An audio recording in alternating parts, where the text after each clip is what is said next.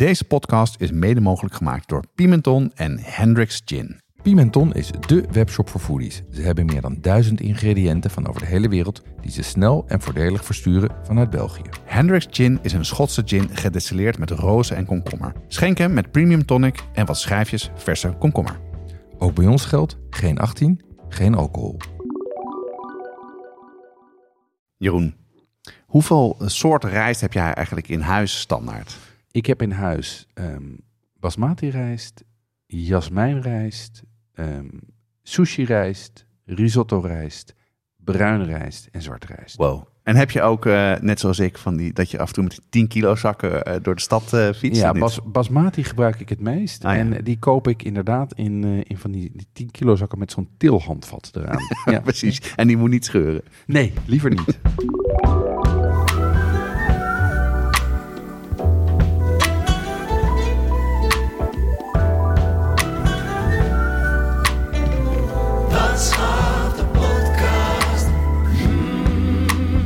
Deze aflevering gaat over gebakken rijst. Ehm, dat is het eh, meest populaire rijstgerecht. Ehm, we gaan het hebben over eh, wat is perfect gebakken rijst. Ehm, en het belang van de wok. En de eigenlijk de wok hey. The breath of the wok. Dat mag je maar straks allemaal uitleggen. Ga ik zeker doen.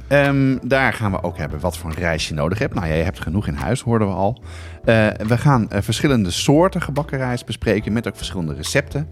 En heel erg veel tips en tricks om het thuis eh, goed en lekker zelf te maken. En eh, in het supplement voor de brigade praten we met Maarten van Koudeel over het bakken van panettone. En ik dacht dat zuurdijsbakken ingewikkeld is, maar dit is echt next level. Dat is echt ongelooflijk. Eh, hij is maanden bezig om zelf panettone te maken. Het is pas net gelukt en hij is een hele goede zuurdijsbakker, dus hij weet wat hij doet. Ehm, hij gaat uitleggen wat panettone is, eh, en hoe moeilijk het is om het zelf te maken. En bovendien heeft hij allerlei tips en het recept om, het, eh, om dat succes wel te bereiken. Zeker, het was een heel leuk gesprek. Ehm, ik heb een, een drankje voor jou, Jeroen. Ehm, ik, zal, eh, ik heb het al voor je ingeschonken. Ja, Eh, ik heb namelijk eh, thee eh, eh, voor je ingeschonken. En dat, is, dat heb ik met name gedaan omdat wij hebben ooit, lang geleden in een podcast, heb, je, heb jij thee voor mij ingeschonken. ja. En eh, dat vind ik het leuke van het maken van de podcast. Soms zijn er van die dingen die dan blijf je doen. En ik was geen theepersoon en drink nu heel erg veel thee. Dat- Ja. Waaronder deze. Dus laten we even proeven. ja, ik ben heel benieuwd. Ik denk dat ik het al ruik, wat het is. Ehm, ook omdat je natuurlijk had verklapt dat het een is, die ik al eerder heb voorgezegd. Dus dat helpt. Ehm, maar ik denk dat het Milky Oolong Dit is. is zeker Milky Oolong. Ja, ja, ja. heel goed. En hoe kom je hier aan? Ja, ik heb deze gekregen van, eh, van eh, eh, buren in mijn pand waar ik werk. Ja. Dat is een theemerk, heet Mr. Jones. Het leuke is eh, dat eh, die eigenaar die sprak me aan. Zei, joh, je maakt de podcast, ik heb een lekkere thee voor je. Ja, Toen dacht ik, ja, dat hebben we ooit in het begin gedaan. Lijkt me leuk om te doen. Ja. Past ook goed bij gebakken rijstthee, vind ik. Het leuke van, het, eh, van wat ze doen, is zij zijn heel erg bezig om het biologisch te doen. Dus doen heel erg een moeite om biologische thee of fair trade thee binnen te halen. En dat is nog niet zo makkelijk in die, in die markt, Nee. want bulk is echt niet biologisch. nee. En hij zei, dit is echt heel lekker. Dus daarom dacht ik, nou, eh, We doen weer eens Milky Oolong. ja, Super lekker. Hey, en ik zie, ik heb, er staat hier een zakje voor me. En dat, dat, daar zitten ook hele grote bladeren in, eh, zie ik. ja dit, is, dit, is, eh, dit zijn bladeren. En, en je ziet ook dat die bladeren een bolletje zijn. Die zijn dus opgerold Ja, met, met de hand. ja. En dat zorgt ervoor in het theeproces dat, dat het aan het einde dat het ook nog wat vocht uitgaat. Dan blijft het langer goed. En ehm, ja, en wat het grappige is, kijk, dit Milky Oolong, ehm, ik heb ook eh, gevraagd hoe werkt dit dan? Hoe Ja, maak je dit? Ja, Ehm, thee is een aantal stappen wordt het gemaakt. Je plukt het, ja, eh, je laat het verleppen. Dat is eigenlijk een beetje laten liggen, zodat het vocht eruit kan gaan. ja. En dan heb je een aantal keuzes. Of je droogt het meteen, dan heb je groene thee. Mhm. Of je kneust het, eh, zodat het kan oxideren of fermenteren, maar het heet oxideren. Ehm, en dan kan je het halverwege stoppen, krijg je Milky Oolong. Ga je helemaal door, dan krijg je zwarte thee. Ja. ja, en wat ik er zo leuk aan vind, ik, als ik zo ruik aan die zak, is dat je ruikt ook met je ruikt zeg maar romigheid en zoetigheid. Grappig, hè? Ja, Ja, ik vind dat zo Ja. gek. Hoe komt dat? Ja, dat is dus een heel verhaal. Vertel. Eh, ik zal het heel kort houden. Eh, men zegt dat het ontstaan is ooit omdat er een, eh, een daling, een flinke daling in temperatuur is geweest, waardoor die, die normale thee, want het zijn gewoon normale theebladeren waar je Mhm. ook groene thee van maakt, eh, ineens die melkachtige smaak krijgen. Oké. Ja. En je hebt ook een aantal eh, producenten die als het moment van oxideren plaatsvindt volgens mij, of ergens in het proces, wordt het ook in airconditioned ruimte gedaan, zodat het koud wordt. Dus die temperatuur schijnt daarmee te helpen. Maar men zegt vooral halverwege stoppen. Eh, een ander verhaal, Ja, we hebben het over de voedselindustrie, zeker. is dat er gecondenseerde melk aan wordt toegevoegd. Oké. Ja. Oké. En, en hoe, dat is een beetje schimmig. Je kan Ja. wel een beetje googlen en dan vind je wat dingen. Eh, waarschijnlijk wordt het eh, aan het einde van het proces wordt het gedroogd. En Ja. drogen kan onder andere door het te stomen. Ja. Kan gestoomd worden in melkwater. Kijk. Hè, Dus dan komt een beetje natuurlijk eh, aroma's van die melk Ja. komt er dan in.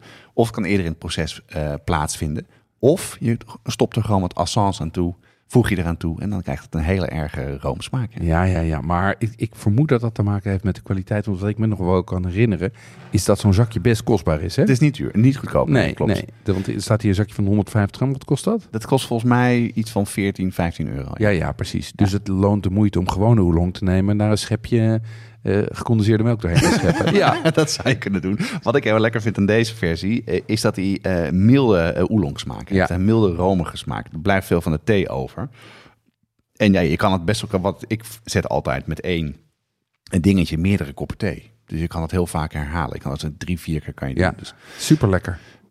Het is erg lekker. Nou, voor brigadeleden uh, zei David, hartstikke leuk eh, eh, dat wij jouw thee behandelen. Maar dan moet natuurlijk wat korting tegenover staan. Dus Zo dat is het. Dat is goed. Dus eh, voor brigadeleden hebben we korting geregeld. Maar dat zeg ik zo, vertel ik zo alles over in het supplement. Hartstikke goed. Ja, lekker hoor. Milky oolong. Jeroen, ehm, wij zijn laatst uit eten geweest, toch? Ja, ja, dat klopt. We, zijn, we werden uitgenodigd door, ehm, eh, eh, door Roger Bloem, dat is een van de, dat is een foodmarketeer hier. En die nodigde, ons uit om te komen eten bij Taste Like Chicken. TLC. TLC. Ja, dat was in de, in de Verwouwstraat hè, in Klopt. Amsterdam. Hoe was dat? Vertel. Want jij, je hebt daar, jij dacht, ik ga de. We waren uitgenodigd om het te proeven. Ja, Eh, en je dacht, ik neem gewoon echt de kritische proevers. ja ik heb, ik heb de, de, de fried chicken experts eh, van huis meegenomen. Ik heb er drie. Ja. Ehm, en, eh, daar kinderen, toch? Ja, ja, de kinderen, precies. En ehm, daar zijn we gaan, zijn we gaan proeven. Ehm, en ik moet zeggen, kijk, wat ik, wat ik merk, ik vond dat lekker. Eh, zij vonden het ook allemaal lekker. Ja. En wat je natuurlijk merkt, is dat die, is dat die vleesvervangers, feitelijk. dit is Ki- geen is- kip, hè? dit- precies, het is nepkip. Ja. Dat die nepkip, ehm, die wordt beter naarmate je er meer dingen opgooit. Naarmate hij de smaak gaat maskeren, zeg maar. Ja. En het eigenlijk alleen nog gaat om de structuur. Ehm, en dat doen ze hier goed. Dus ze hebben hier allemaal burgers en gefrituurde dingen. En het is eigenlijk gewoon een snackbar. Het is een soort van, soort van KFC, maar dan met, eh, maar dan met nepkip. En ehm, de kinderen vonden het lekker, dus eh, dat Ja. is een, eh, was een groot succes. Terwijl ze normaal niet van, van vleesvervangers zijn. Maar als ik heel eerlijk ben, ik had het waarschijnlijk ook lekker gevonden als ze gewoon, als gewoon met tofu of eh, paddenstoelen hadden gefrituurd. Want met zo'n laag Ja. saus is het ook lekker. Dat zeker, zeker. Maar ik moet wel zeggen, ik vond eh, de, eh, wat je net wel zegt, de structuur daarvan was echt wel goed. Het was Ja. echt wel eh, richting vlees en richting kip. En ik, eh, ik, ik zie veel, eh, Roger doet het goed, want ik zie op, veel, op social veel mensen die daar aan het Ja, eten zijn. ja. En ook in een apart zaaltje achteraf. Maar ik was er erg wel enthousiast over. Dus, eh, Ik vond het een goede tip. Als je uitgaat en het is laat en je hebt honger en... En je wil, en je wil wel ongezond, maar geen kip. Ja. precies, dan Ja. ga je naar TLC. hey, en verder, wat heb je nog meer? eh? Ja, verder hebben wij, eh, en dat als je ons op social volgt, heb je dat al gezien, hebben wij een, eh, twee flesjes van Nix Hot Sauce Oh, hebben we twee flesjes gehad? Ja, we hebben twee flesjes Ja, gehad. ik heb het nog niet gezien. Nee, die staat op jou te wachten bij mij thuis. Die had ik vandaag mee willen nemen. Ehm, nee, en dat is heel leuk. Je- Nou ja, je, we kennen Nick, Nick Toet inmiddels. Ja, van, Ehm, van Nick Toet is het. hè? Ja, en die is groot liefhebber van hot, van hot sauces, net als wij. En die heeft nu dus zijn eigen hot sauce ontwikkeld. En het leuke eraan is, het is een hele, eh, het, is een, het is zeg maar een Koreaanse saus. Dus er Ja. zit Korean eh, chili flakes in. Hij is een beetje zoetig, behoorlijk pittig. Dus bij ons thuis viel die in zeer goede aarde. Dat flesje is al bijna leeg. Ehm, en, en ik vind het gewoon hartstikke leuk dat hij zijn eigen hot sauce heeft ontwikkeld. En dat het wel echt een, hij is echt wel anders dan veel van de hot sauces. die, eh, ja, Ja, ja. hij is echt, eh, nee, hij heeft echt zeg maar Koreaanse touch. Dus een beetje gochujang, een beetje zoet, een beetje pittig. Hij voegt Eh, echt iets toe. aan- ik vind dat hij echt wat toevoegt. Ja, En loopt het een beetje? Ik heb geen idee. Ik heb geen idee, maar ik, ik schat dat het hard gaat als, ik, als ik het op social zie Ik gebeuren. zag wat, foto, wat, wat beelden voorbij komen van de, de voorinschrijving. Er waren flink wat, wat pallets die eruit gingen. Ja, Dus, leuk. mooi. Ja, en verder heb ik, eh, heb ik mijn kinderen verblijd met een, eh, met een nieuw lunchgerecht. Ik heb zelfs onigiris Kijk eens gemaakt. Ehm, en ik, jij weet wel Ik onigiris weet zeker wat het is, ja, maar dat- leg even uit. Ja, dat, dat zijn zeg maar rijstballen. Een soort sushi, maar dan in de vorm... Driehoekjes, hè, Jeroen. Driehoekjes, Ja. ja. Ehm, eh, zeg maar formaat, nou, formaat van een, ehm, een, een bolletje ongeveer. Ja? Ja? Ehm, eh, een wit bolletje. En die zijn ehm, eh, van binnen gevuld met een vulling. Ja. En aan de buitenkant zit er, ehm, eh, zit er een, een sushi-velletje omheen. Alleen die zijn het lekkers. We zijn eigenlijk alleen lekker als dat sushi-velletje nog knapperig is. Zeker. Dus een norivel, hè? Ja, dat is een norivel. En, en hoe je dat doet is ofwel door hem last minute te kopen. Ja? Ofwel, en dat is wat hier bijzonder is, ofwel met speciale norivellen die in een ingevouwen zitten tussen twee plastic folietjes. Ja. Waardoor je door het slim te vouwen, zeg maar, de- die nori eromheen vouwt. Maar er een laagje plastic zit tussen je nori en je rijst. En bij het uitpakken, er staat ook een uitpakinstructie op, trek je zeg maar dat plastic tussen die nori en die rijst uit. Waardoor je op het laatste gewoon, laat ik zeggen, op het moment dat je hem opeet, pas die nori met die rijst in contact komt, waardoor die krokant blijft. Lekker. En wat heb je erin gedaan? Ja, het, eh, wat ik erin heb gedaan, ik heb verschillende dingen geprobeerd. ehm, maar wat bij mij thuis het populairst is, is het teriyaki chicken. Ja, ja. Dus dan bak ik eh, kip gehakt uit met, eh, met wat sojasaus en doe ik erin. Ja. En, ehm, eh, en het leuke is dus dat je die plastic velletjes, zeg maar, die kan je gewoon kopen bij de, bij de toko. Ja. En dat gaan, ge- krijgen de kinderen nu mee voor lunch. Leuk. Gejuich. Ja, ja, eh, wij maken het ook vaak. Ja. Eh, het was het eerste ding toen wij in Japan waren, een soort verduft van de, van de jetlag eh, in de trein. Dan moesten we even iets kopen. Zagen we dat? En ik, nou, we proberen het wel. Ik heb laatst nog een hack gezien op TikTok Oh, hierover.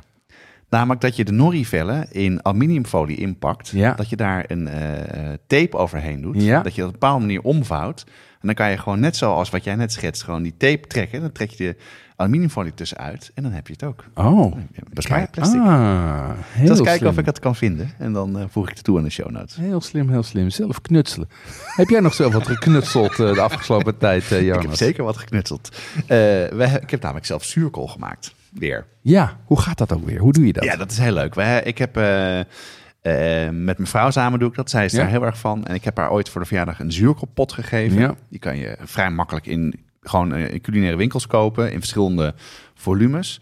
Het belangrijkste daarvan is dat er een waterslot op zit. Ja. Dat je er een deksel op stopt. En dat zit dus in de soort van opstaande rand zit erin. Daar doe je deksel overheen. En daar kan je water in gooien. Ja. Zodat die luchtdicht afgesloten blijft. Maar er kan wel eh, eh, koolzuurgas uit ontsnappen. Ja. Hij, hij blupt. Ja. Dus af en toe. Precies. Eigenlijk is het een soort van ventiel waardoor er geen lucht in kan, maar wel lucht uit kan. Exact. Ja. Dus die heb je ook wel voor andere gefermenteerde dingen. Kan je er ook prima voor gebruiken. Nou, je maakt het vrij simpel eigenlijk. Je, je koopt, eh, als er kolen in de aanbieding zijn, koop je die. Ja. Die snij je heel dun. ja.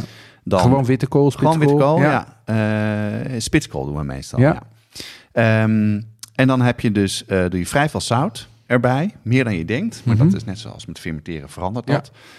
En dan moet je dus die bladeren in een grote kom heel goed masseren. Oké. Het zout er goed in masseren Ja. en wat andere smaakmakers die je daar toe kan voegen. En wat gebeurt er dan? Dan breek je de celstructuur. Ja. Eh, dan komt het vocht eruit. Want Mhm. dat vocht heb je nodig om het af te dekken. Nou, als je dat helemaal goed gedaan hebt, kan je ook met een, met een, eh, een stamper van een vijzel bijvoorbeeld doen. Dat werkt ook heel Ja. erg goed. En dan doe je het in de pot. En dan zorg je ervoor dat die pot dat het goed onder water staat. Dus Mhm. van, met dat spul van het water uit het vocht uit die kolen. Ja. Of je voegt een klein beetje water toe. Deksel erop. Kamertemperatuur wegzetten. En dan begint het te bloepen. En dan ben je een maand, anderhalve maand verder. En dan is het klaar. Een maand of anderhalve Ja. maand. Oh, wauw. Het gaat om een pH-waarde. Ja. Dus de pH-waarde, eh, dus door fermentatieproces ontstaat dus zuur. Ja. Net zoals zuurdesem onder andere. En het moet een, geloof ik een pH van 4,5 hebben. Dat is best wel, eh, best wel zuur. Ja.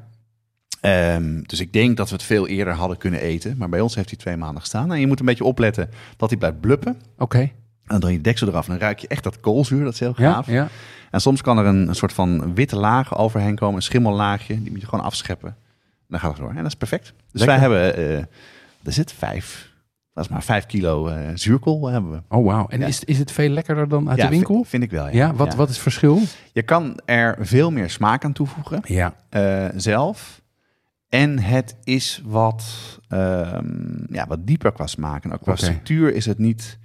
Ja, weet ik niet. Het is... eh, Het is wat uitgesproken. ja, ja, ja, ja, kan ik me voorstellen. Ja. En onze buren zijn blij en onze vrienden zijn blij. Want ja, dan delen we het uit. En dan bereiden we het eh, en dan eh, vriezen we het in. Of we hebben nu in Oké. potten staan. Dus Oké. Overal kom je met stinkende zakken zuurkool Met z'n allen heel erg enthousiast.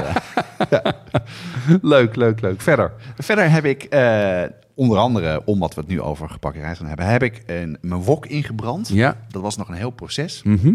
Dus ik heb een nieuwe plaatstaal wok gekocht. Want in mijn oude wok had ik al lang. En elke keer vond ik hem een beetje naar metaal en roest smaken als ik daarin gekookt had. Dus ik, nou, het is tijd voor, eh, voor een goede. Dus ik heb allemaal filmpjes gekeken hoe je het moet doen. En dat was eh, eigenlijk een heel, heel erg eh, ja, bevredigend proces. Hè, Hm. Je begint dus met een, met een wok. En daar zit een soort van, van een fabriek een laagje overheen. Ja. Die moet je heel goed eh eruit boenen met, met warm water met zeep.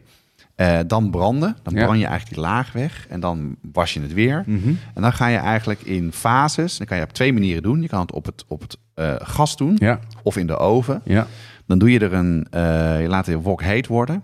Dan doe je er een laagje olie overheen. Dat gaat dan heel erg walmen. Ja. En dan droogt het op. En dan verandert dus het, de, de structuur van de olie. En dan wordt het eigenlijk een natuurlijke anti-aanbaklaag. En dan zie je het ook verkleuren veranderen. Dat is echt fascinerend. Ja. Dus ik heb wel de deuren tegen elkaar open moeten zetten. Want in het begin dacht Ja? ik, het gaat wel goed. Maar nee, het was toch echt een enorme rookontwikkeling. Maar nu is hij perfect. Is hij mooi zwart? Ja, hij is mooi zwart. Ja. Dat En is- vooral, de, en vooral een beetje doffig, doffig, Ja. grijzig zwart is hij. Ja. Dus eh, Ja, niet dat- overal, maar eh, Dat is wat eh, Ken Hom zei, hè? The better the cook, the blacker the wok. nou precies. Maar goed, het maakt een verschil. En nu heb ik dus met het, bijvoorbeeld als ik de ei in de, de wok doe voor de gebakken rijst, plakt hij niet aan. Maar, eh, Oh, blijft oh dat is fijn. Oh, daar gaan we, het straks, gaan we het straks uitgebreid over hebben. En verder heb ik eh, eh, weer eens Conchinita Pibil gemaakt. Ja, Daar lekker. hebben we het in de taco-aflevering over gehad in het brigadedeel. Eh, mijn zoon werkt in de keuken bij Rosario. Ja. Dat daar hebben we ook de chef toen gevraagd voor tips over tacos. Dus ik heb haar gevraagd, wat is jouw recept? Ja. Dat was een recept voor eh, echt mega veel kilo. Ja, ja 12 kilo Zoiets, cochinita ja. pibil, ja. Ja, het was een stuk zouter dan het recept wat op de site hebben staan. Eh, en eh, ik heb het deze keer, zij, wat zij doet, zij zet het eh 12 uur lang eh, op 90 graden in de oven. Oké. En dan wordt het helemaal een soort van eh, vezels, heel zacht en Ja. aan elkaar getrokken. Pulled pork eigenlijk, hè? Ja, heb ik 12 uur op de kamado gedaan in bananenbladeren. Overheerlijk. Nice, nice. Productief weekje, Ja, Jonas. zeker. En ook nog een aflevering voorbereid.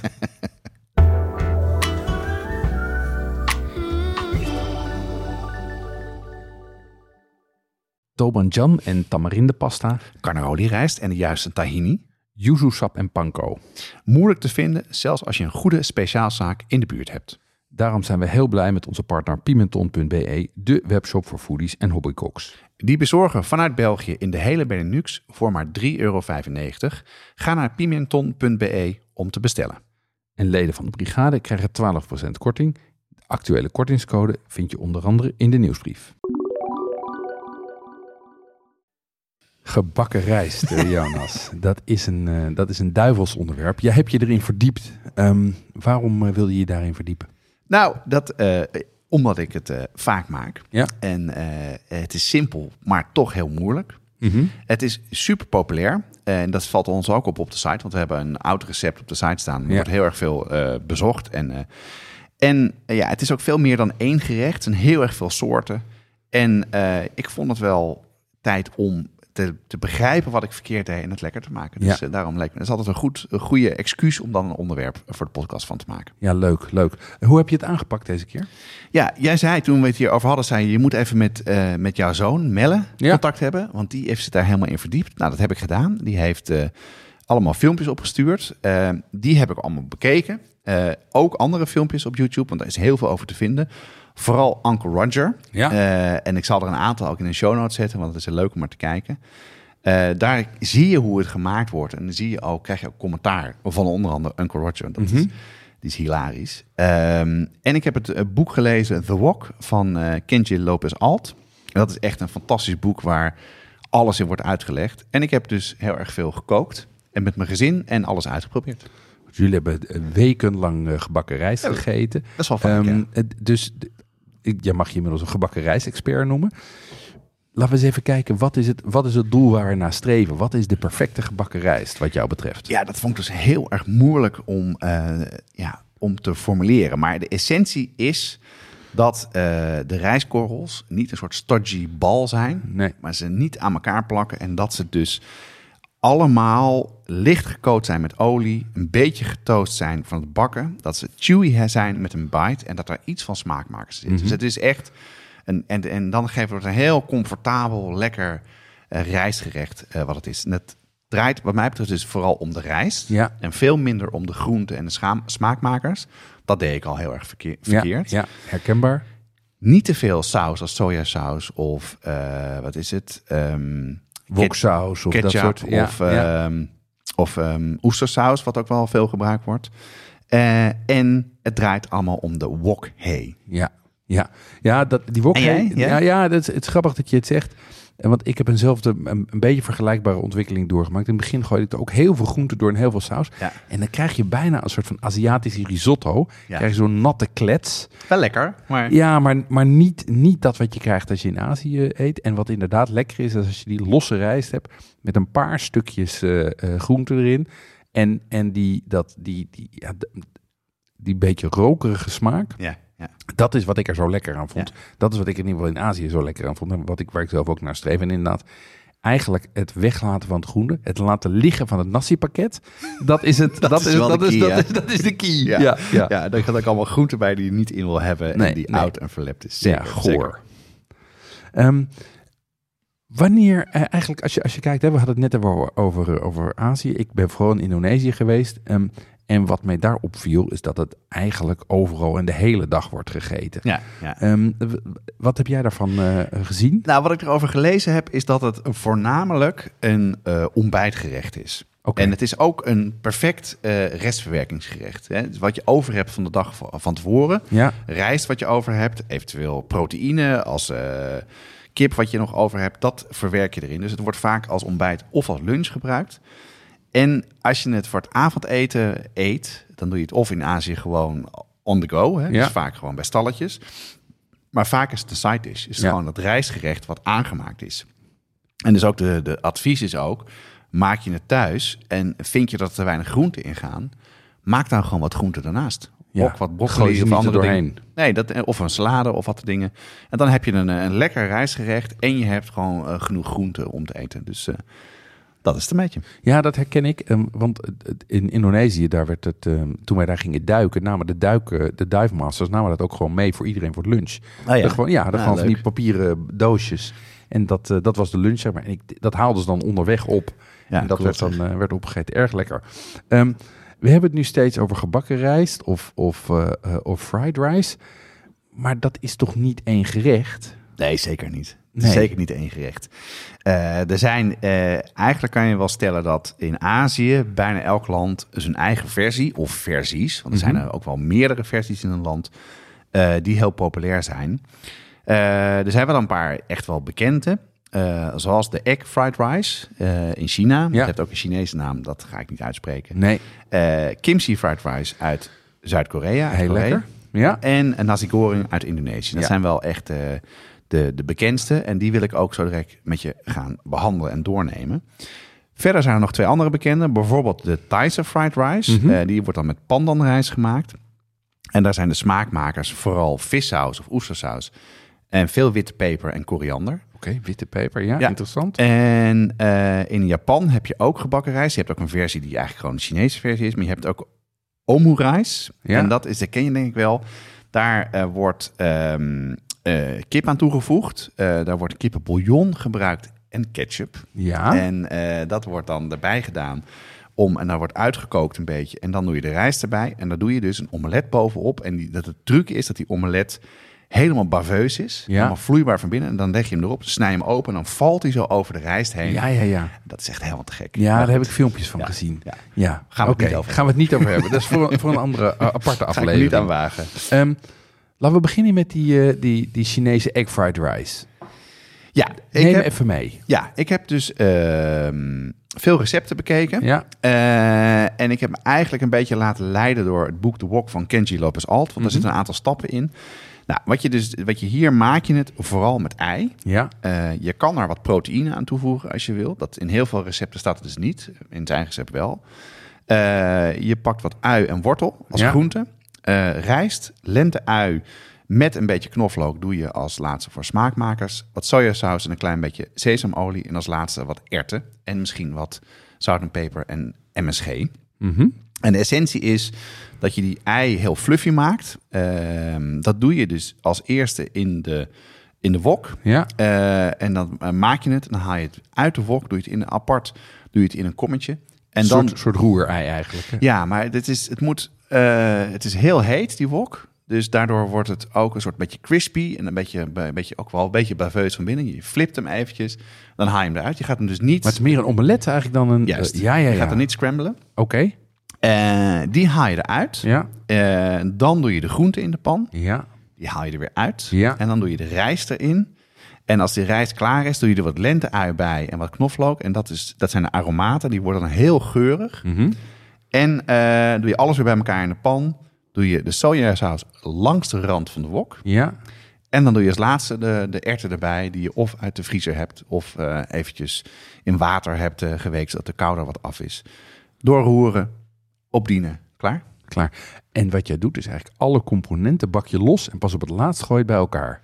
Ja, en want dat heeft vooral, als we het zo uitgebreid over hebben, te maken met de hitte van je wok. Oké. En je wilt dat alles, vooral die rijst, en dat deed ik altijd vroeger altijd verkeerd, eh, dat ik de groente eerst bakte en daarna de rijst erbij. En die rijst werd eigenlijk daardoor niet, eh we gingen niet toasten. Die, begon, die ging niet dansen in de Nee, wok. en, nee. ging, en dat is wel heel belangrijk dat je dat dus apart doet. En ik deed, eh, ik bakte eigenlijk de, de lente-ui niet mee. Oké. Die als laatste mee. En dan wordt hij heel geurig van. Dat is echt Ja. heel lekker. Ja, ja. Laten we beginnen met die rijst. Ehm, wat is het geheim van rijst voor fried rice? Ja, nou, ik denk het is een beetje een dooddoener, maar als allereerste rijst die lekker is. Ja, goede rijst. Ja, ik eh, heb ook rijst, laatst gekocht in de supermarkt en dat is gewoon, ja, gewoon niet heel erg lekker, ook niet qua structuur. Eh, in principe eh, zou je hem kunnen maken met, met alle soorten rijst. Mhm. Eh, Japanse rijst heeft het nadeel dat het wat, wat meer zetmeel heeft, wat meer plakt. Dus dat kan sneller wat stodgy worden. Dus eh, meestal medium korrel eh, rijst. Dus eh, pandan of basmati of Ja.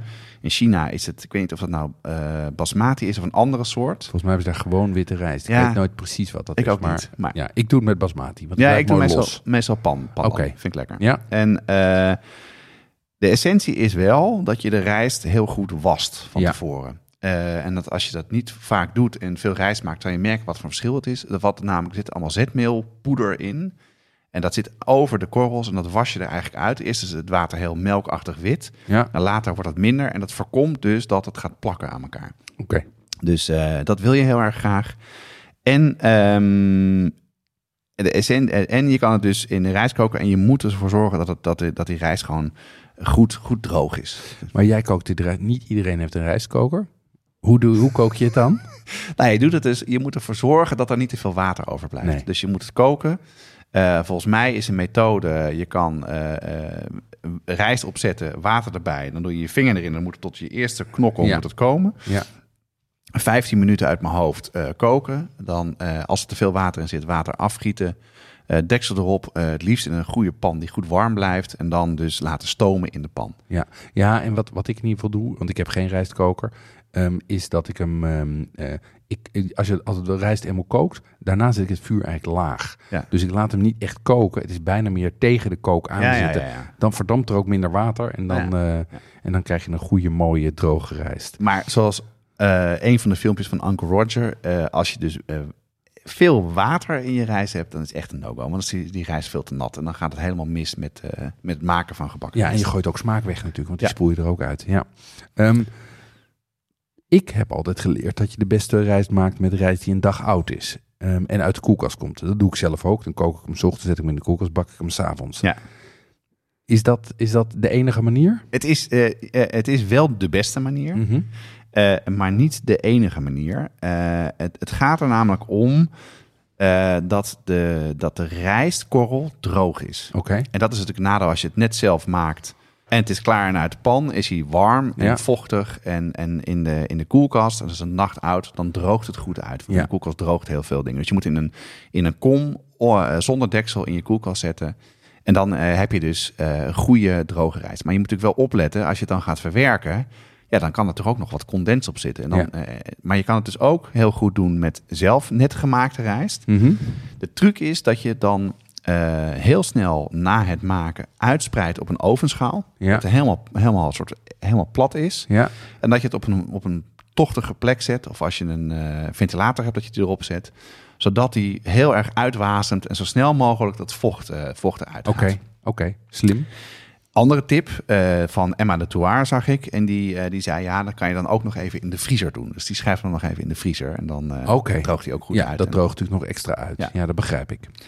En een andere ding, en dat is, eh, dat is wel vaak als je het dus in de koelkast doet, dan haal je het eruit. En dan kan het ook wel een beetje aan elkaar zitten. Ja, Dus je moet vlak voordat je de rijst gaat maken, moet je ervoor zorgen dat die rijst helemaal ja, opgebroken is. Dus je moet er met je handen of met je vork voor zorgen dat het echt helemaal loskomt. ja. Lukt dat niet, dan heb je een andere tip. En dat is om wat aardappelzetmeel of wat maizena er doorheen te doen. oké. Eh, ik geloof een theelepel. Eh, en dat wat zorgt er namelijk voor dat er een soort coating overheen komt, dat die korrels wat losser zitten. Ja, snap ik. Precies zoals het ook met eh, geraspte kaas in eh De zakjes zit. gaat. Ja, ja, maar het is wel een hek een beetje. Hè? Het is een beetje een hek. Beetje een hek. Ja. Maar goed, als je, als je natte rijst Ja. maar toch wil bakken. Maar als ja. je het op een avond zelf wil bakken, je maakt eerst je rijst en je denkt, nou, het is nog niet goed, een klein beetje doorheen. Het, Ja. schijnt, het schijnt heel goed te werken. Ja, ja, herkenbaar. Ja, ik roer hem ook altijd, als hij ligt te drogen, roer ik hem altijd een paar keer door. Zodat hij mooi, dat alle, eigenlijk alle korrels individueel goed, goed uitdrogen. Ja. Ehm, goed, dan hebben we dus die goede, droge, losse rijst. nou, die gooi we in de pan klaar. Ja, ja dat, dat deed ik dus altijd Ja. en dan gaat het dus mis. Nee, uiteindelijk waar het om gaat is, ehm, de pan maakt enorm veel uit. Ja, En het beste wat je kan gebruiken is een wok, Mhm. een plaatstijl wok. Mhm. Eh, ik heb ehm, daarvoor een plaatstijl wok gekocht met een platte onderkant. oké. Eh, en die kan dus ook goed eh, op een fornuis staan. Dan valt hij ook niet om. En, En jij kookt op inductie, hè? Ik koop een inductie. Ja, ik moet wel zeggen, ik heb ook een apart gastelletje hiervoor eh, gekocht. Maar goed, eh, ja, dus, Maar ik doe het vaak Ja. op inductie. En Ja. inductie is het probleem een beetje dat hij dan ehm, ehm, heel heet wordt. Ja, En dat er soms dan echt eh, de rijstkorrels erin gebrand zitten. En Ja. dan heb ik veel moeite gedaan om die seasoning erin te krijgen, dat inbranden. En dan kan ik weer opnieuw beginnen. Maar het gaat echt allemaal om hitte. ja, Hoe heter die pan, hoe beter. En als je dat dus gebakken rijst eh, bestelt in een, in, een, eh, in een restaurant, heb je vaak een jet wokbra- wokbrander. ja zo'n vliegtuig, zo'n Ja, vliegtuigmotor. Je moet ja. die filmpjes maar kijken, een soort van dat blaast gewoon. Niet normaal. Is niet normaal, nee. En dat is, dat is heel erg, eh, dat werkt heel erg. Je kan het dus zelf doen op gas of zelfs op inductie. Maar de truc is dus dat je ervoor zorgt dat als je de gaat bakken, dat elke keer als je een, eh, het zijn eigenlijk twee dingen. Je moet het in batches doen. Ja, Dus eerst de ei eruit in, een, in een kom. Dan de groente eruit in een kom. En dan de rijst eruit in een kom. Ja. En alles bij elkaar. Want dan blijft die wok goed heet. Maar je moet, Ja. voordat je die, die, die volgende stap weer gaat en er iets bij doet... moet die wok dus weer heel goed opgewarmd worden. oké. Dat deed ik dus ook altijd verkeerd. En Ja. dat maakt echt een verschil. Ja, ja, ja, maar je, eigenlijk, wat je eigenlijk zegt is dat je doet het in batches, omdat je niet die, doet, of je koopt zo'n vliegtuigmotor, of je doet het in batches. Dat Ja. is de keuze Ja. ongeveer, toch? En het leuke is, ik zal dus het filmpje van eh, Kenji Lopez Alt... die, die al die drie methodes doet. eh, in de tuin met een jette wokbrander en, en binnen op gas... en dan nog een ander in een andere pan. Ja, En dan zie je ook het verschil in, in, in proces, in stappen en wat je doet. Dat is echt best wel, heeft mij heel erg veel geleerd. oké, nice. Ehm, zoals je weet eh, maken wij graag eh, kimchi thuis. Ehm, en daar hebben een recept voor eh, met, met kimchi fried rice. Dat maakt mijn zoon Melle. Ehm, hoe, hoe maak jij dat?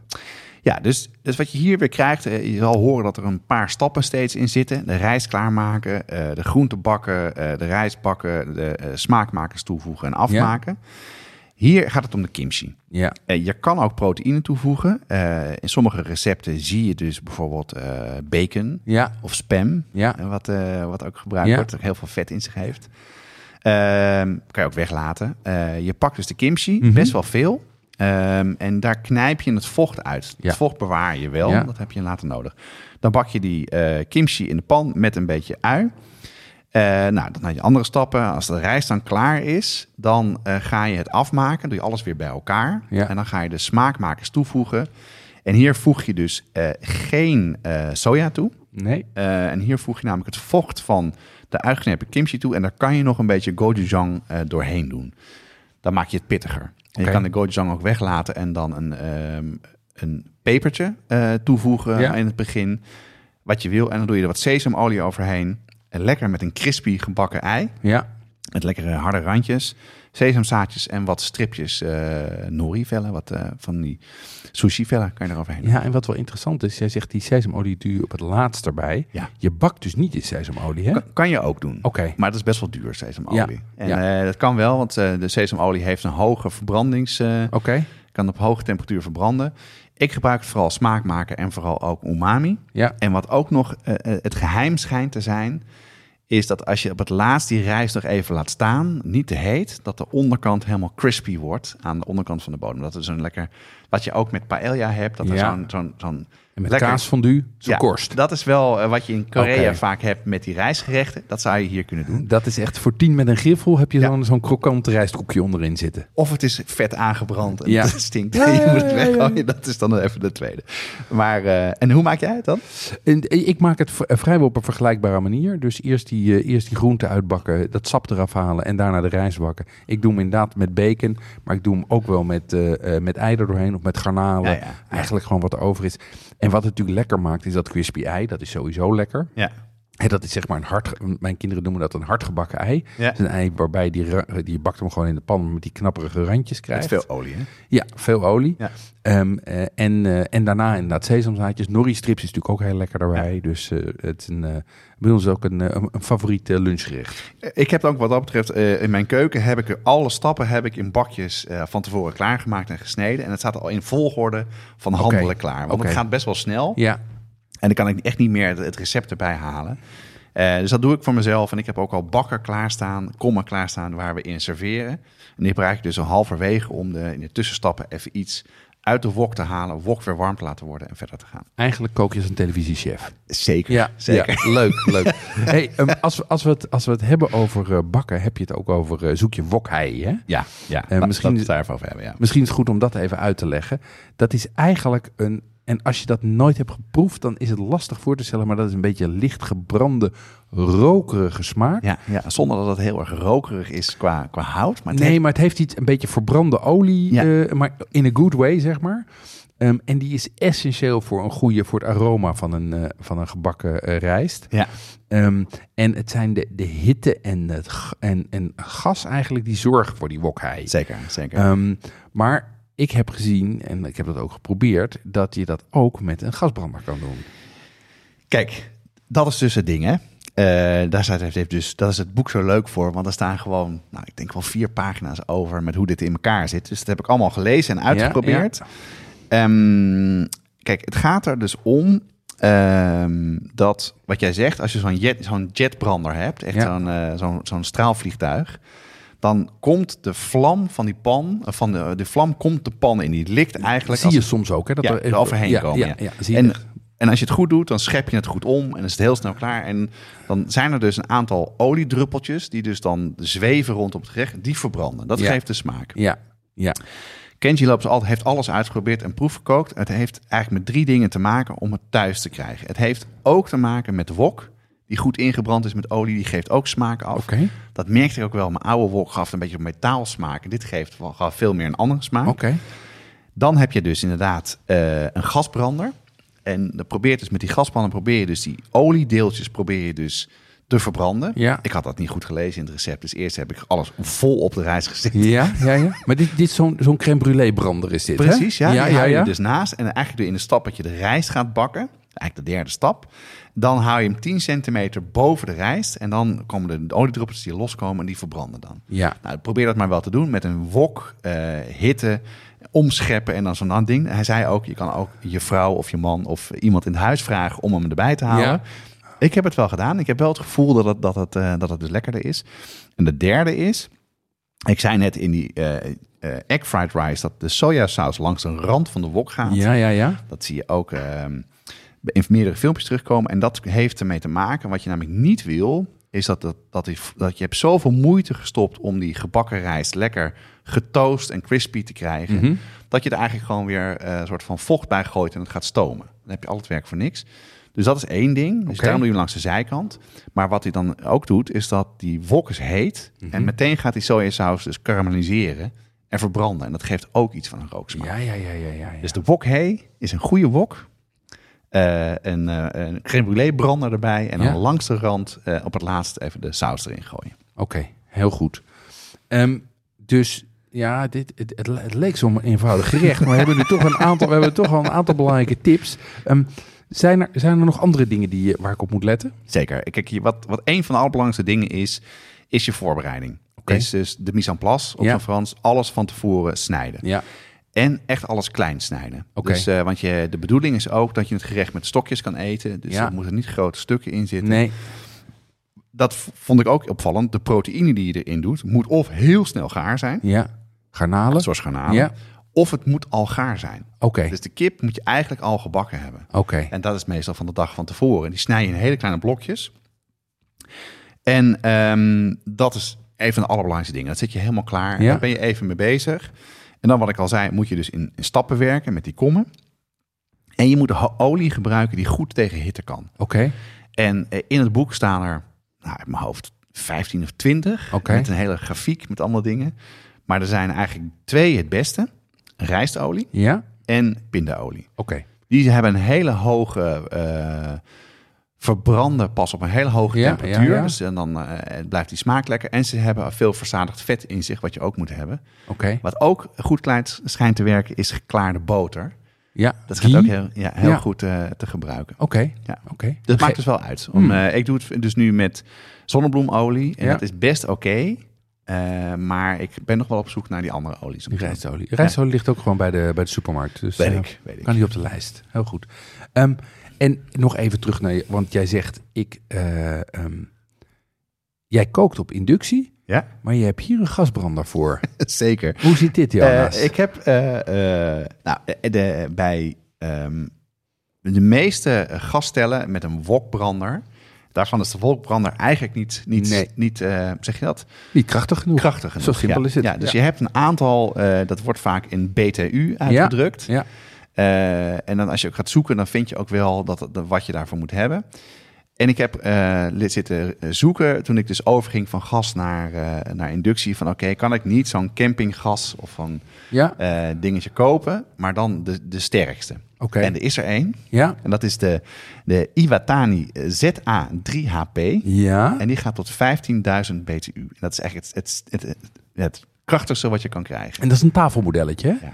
Dat is gewoon zeg Ja. maar formaat van eh, vierkante laptop. Ja, zeg wat maar. je ook wel vaak ziet in, eh, in restaurants, wat wanneer wordt gezet. Ik gebruik het ook bijvoorbeeld voor, voor kaasfondue. Ja, Of als ik buiten Ja. wil, wil, wil koken. En eh, tot mijn grote geluk las ik ook in het boek van Kenji Lopez Alt. Je kan ook een aparte wok, eh, wokbrander kopen. Koop dan deze. En dat was precies, ik heb even gegoogeld, dat is precies wat het is. die zetten wij in de show notes. eh, Zeker weten. Heel goed, zeker heel goed. weten. Ehm, ik- eh, Onkel Roger ken ik. Onkel Roger is zeer leuk om te volgen. Die heeft, dat is een, eh, is een Amerikaanse eh, stand-up comedian. Oh, is het een stand-up Een comedian? stand-up comedian, Ah, ja. Dat wist ik niet Ehm, eens. tenminste, hij is inmiddels stand-up comedian.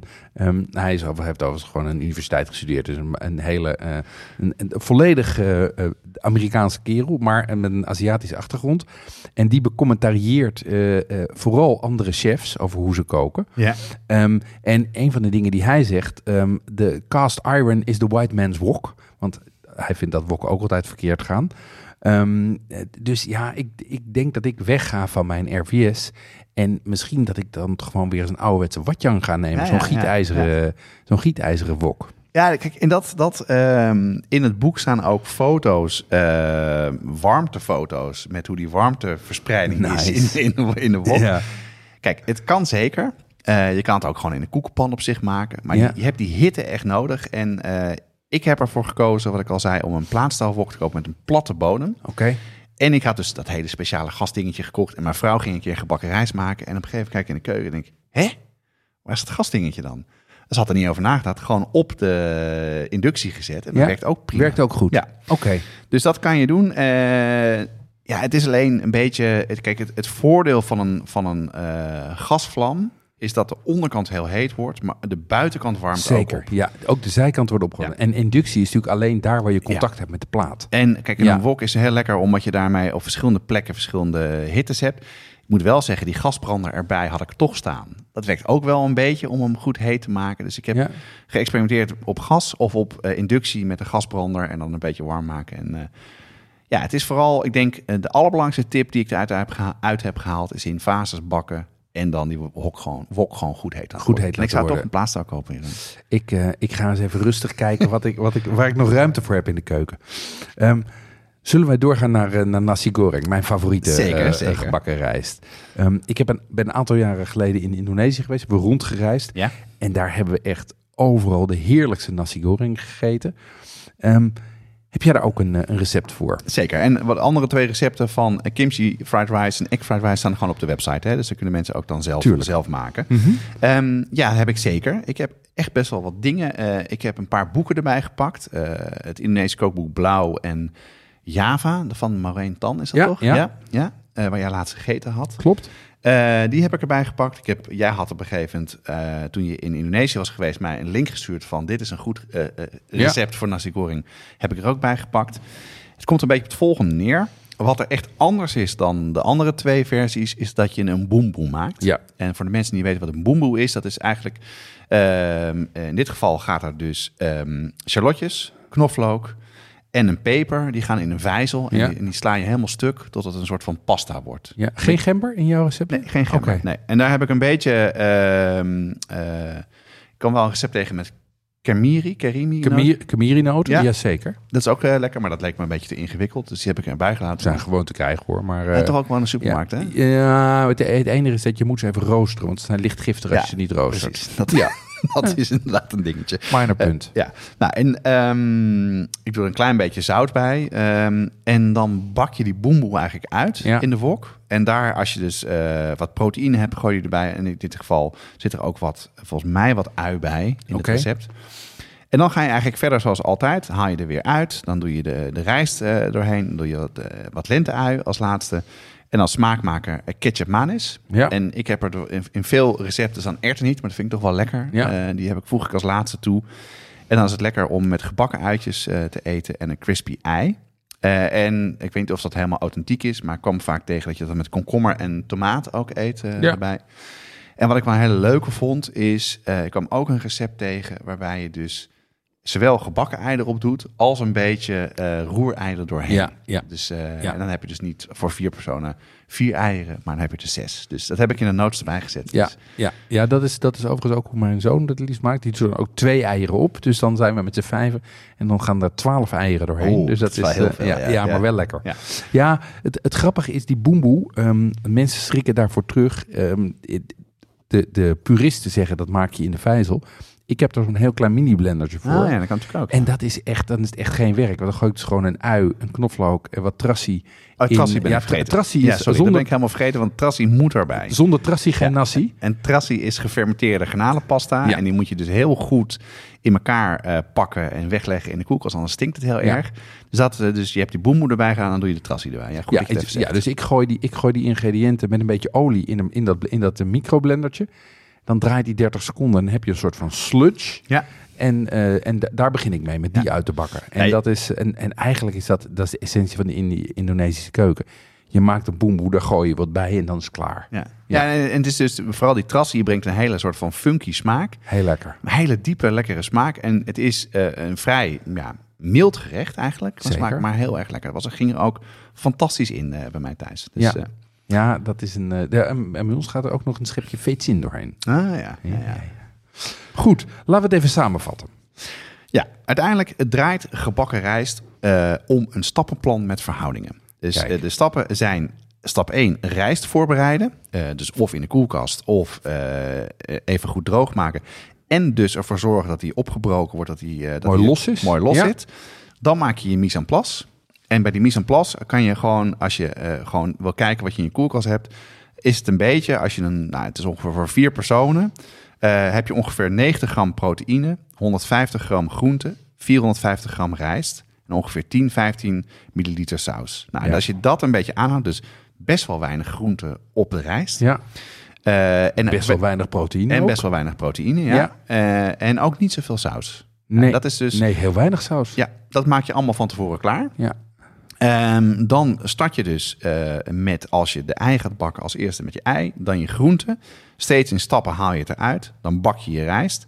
En als laatste eh, voeg je dan eh, je aromaten toe. Je lenteui, je kruiden, je saus. Alles wat je in de bakken hebt. En dan ben je klaar. En als je deze stappen aanhoudt, met een goede hete wok steeds tussendoor, trek je de koelkast open en dan kijk je wat erin ligt. En dan eh, eet je het lekker als ontbijt. Ja. Wat? Ja, klinkt heel goed. Ja, wat ik hier nog heb, aan heb overgehouden aan wil toevoegen is dat ehm, gebruik inderdaad een goede wok. Die is ingebrand. Ja. Die, die echt, ehm, het alles draait om die hitte. Dus dat is ook waarom je erin en eruit gaat. Je moet telkens zorgen dat zodra die ingrediënten de pan raken, moet die bloed en bloed en bloed heet zijn. ja. Dus je kan het niet langzaam maar zeker bij elkaar gooien, want dan zakt die temperatuur steeds verder en verder. En heb je eigenlijk alleen dat je, dat je eerste dingen goed aangebakken zijn. Dus je moet die hitte terug laten komen. Ik gebruik rijst van een dag uit. eh, of eentje die heel goed is uitgedroogd. Maar eigenlijk vind ik het het makkelijkst om gewoon ochtends rijst te koken. Die laat ik de hele dag op het aanrecht staan. En de volgende Ja. dag. En, en s'avonds is hij prima. Ehm, en inderdaad, alles van tevoren snijden en zet het klaar. Koken als een televisiechef met van die kommetjes. Ja, maar dat is het wel. Want dan, ik bedoel, dan gaat het nog heel snel. Hè? Het is niet dat het daarmee. Het enige wat je daarmee meer krijgt is afwas. En niet veel meer Ja, tijd. Want maar je bent- moet het toch doen. Toch in eh, vijf minuten ongeveer klaar ermee. En heel weinig saus. Dus laat die flesjes woksaus uit de supermarkt, je- laat die staan. Ja. Want dan staat er dan zo'n heel flesje doorheen moet. Ja, Nee, krijg je natte klets. Dan krijg je een soort van, van stampot. Krijg je dan. Ja, en laat ook die plastic zakjes, wat je al eerder zei, eh, met die, eh met die nasi-groenten gewoon links liggen. Gewoon links liggen. Gewoon een, za- een zakje, wat ik, wat ik in Indone- Indonesië zag. Gewoon een zakje ertjes of ertjes en worteltjes uit de vriezer. Dat is genoeg. Ja, want die, want die erwten, dat zijn, daar gaan er best wel wat in als je dat eh, afweegt. Ja, gewoon, gewoon Ja. twee handen gaan er bij mij meestal in. En dan kan ja. nog wel iets meer nog. ja, kijk. Voordat je het weet heb je een hele erwten. Ja. Maar goed, goed. eh, eh, bekijk de recepten. Probeer het echt een keer. Het is als je het nog nooit zo hebt gemaakt. Dat is in ieder geval mijn persoonlijke ervaring en bij mij thuis. Het wordt echt heel erg veel lekkerder van en veel simpeler. En dit is nu wel mijn go-to manier om gebakken rijst te maken. ja, bij ons staat hij ook eens in de week op menu. Voor de luisteraars van de gratis podcast zit het erop voor deze aflevering. Voor die brigade gaan we nog even door met het supplement. Ja, en het supplement kijk ik rijkhalsend naar uit, want dat wordt super neurden over eh, bakken met. Desem. Jonas praat met Maarten van Koule- Koulil over panettone. En dat is ook een zuurdesembereiding. Ehm, het is echt heel moeilijk om zelf te maken, maar daarmee dus ook des te bevredigender als het lukt. Ehm, en Maarten is hier al maanden mee bezig en deelt al zijn tips en tricks.